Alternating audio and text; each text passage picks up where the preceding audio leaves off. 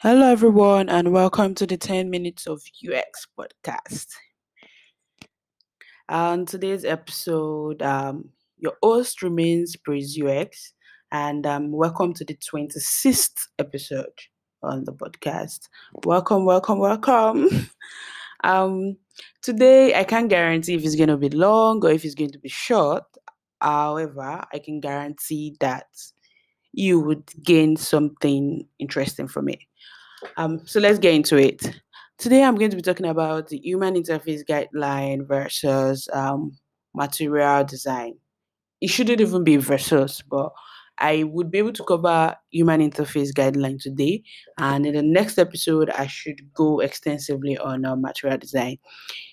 Um, if you don't know what I'm talking about, um, I'm you are here, then you understand what I'm talking about. I want to assume that everybody I'm speaking to right now are designers. And it's completely fine if you are not a designer. Say you are a developer, a product manager, a data analyst, um, whatever you are. I'm happy that you are here and you are listening to me. Um, so let's get into it. I think I've said this two times, but yeah, let's get into it. The human interface guideline is um, the guideline that Apple has set for their mobile apps um, running on iOS.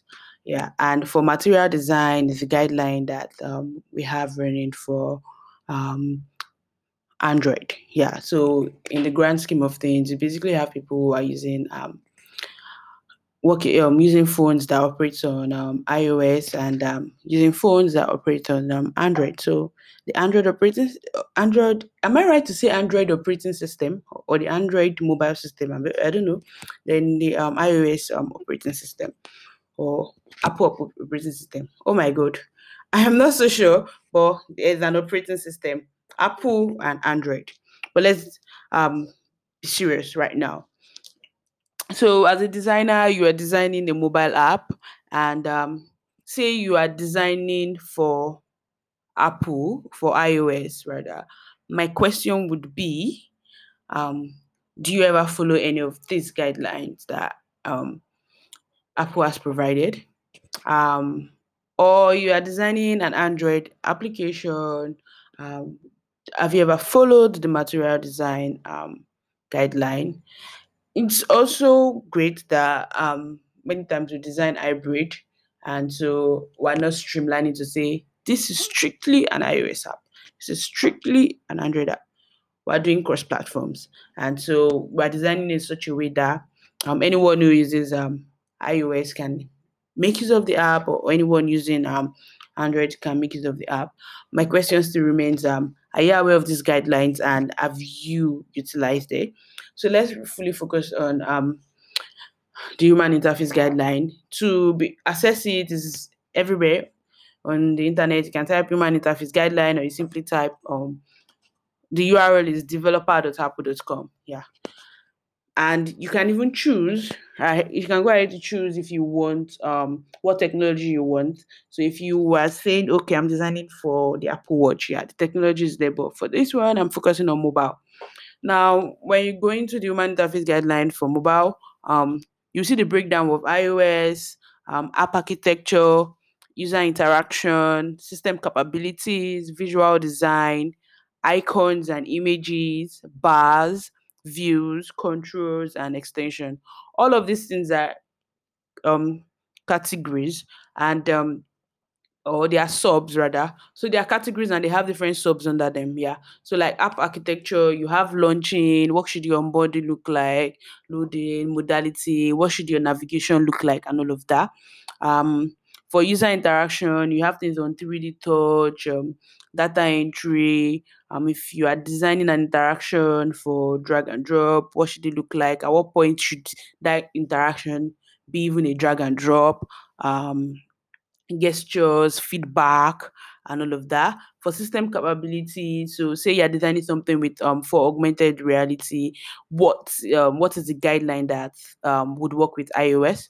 Um, notifications, what's your notification look like, multitasking, multiple windows, um, visual design, which is more like my favorite place again. Everything very important, but I have really learned a lot on that visual design. So visual design, you have adaptivity and layout, animation, branding, color, typography, launch screen, dark mode, and all of that. Icons and images. What should be image size and resolution? What should be the app icon? What should the system icon look like?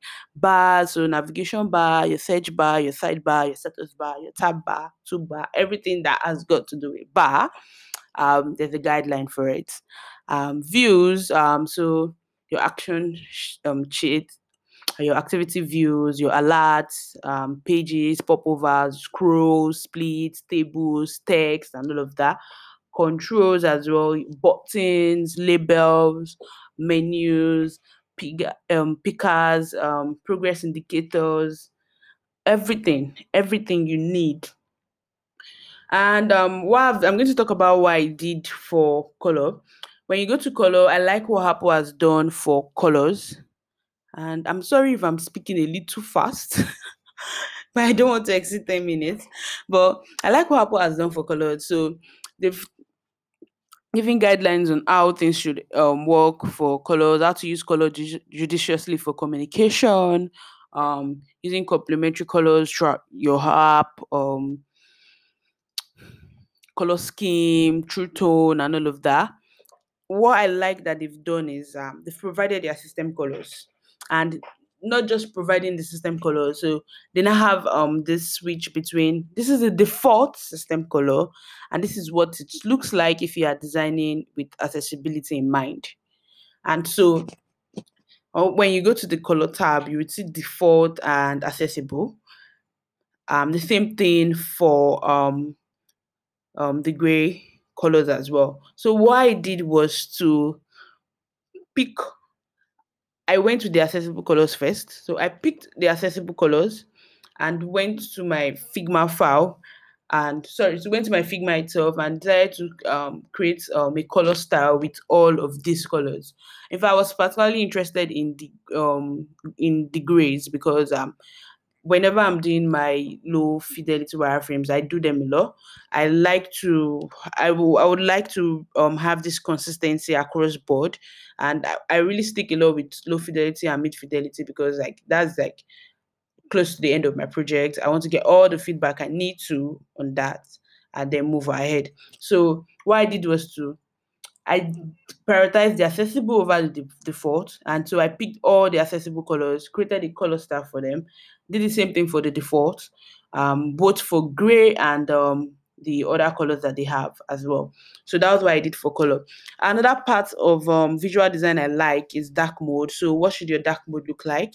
I really like how detailed it is. If I whenever I'm designing dark mode, I 100% 100% follow through with what is provided by either material design or human interface um, guideline.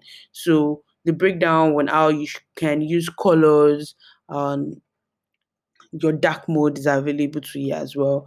Another interesting one I like as well is um typography.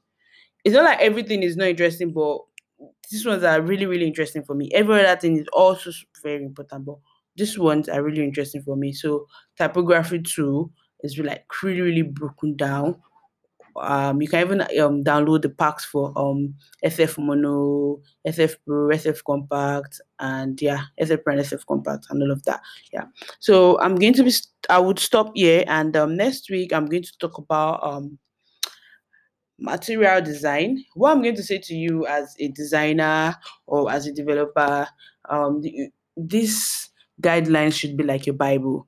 Whenever you your Bible or any other religious book or any book that you like. So, Bible in quotes, in case you are not a Christian, whatever book that you cherish so much. Uh, yeah. So, these guidelines should be like that. They should guide your um.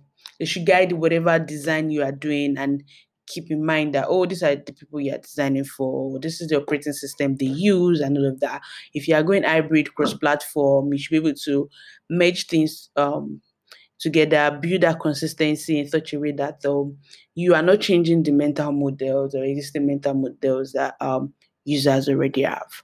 Um, I would stop at this point, and in the next episode, I would round up with um, material design. Thank you for listening to me if you listened up to this point. Bye.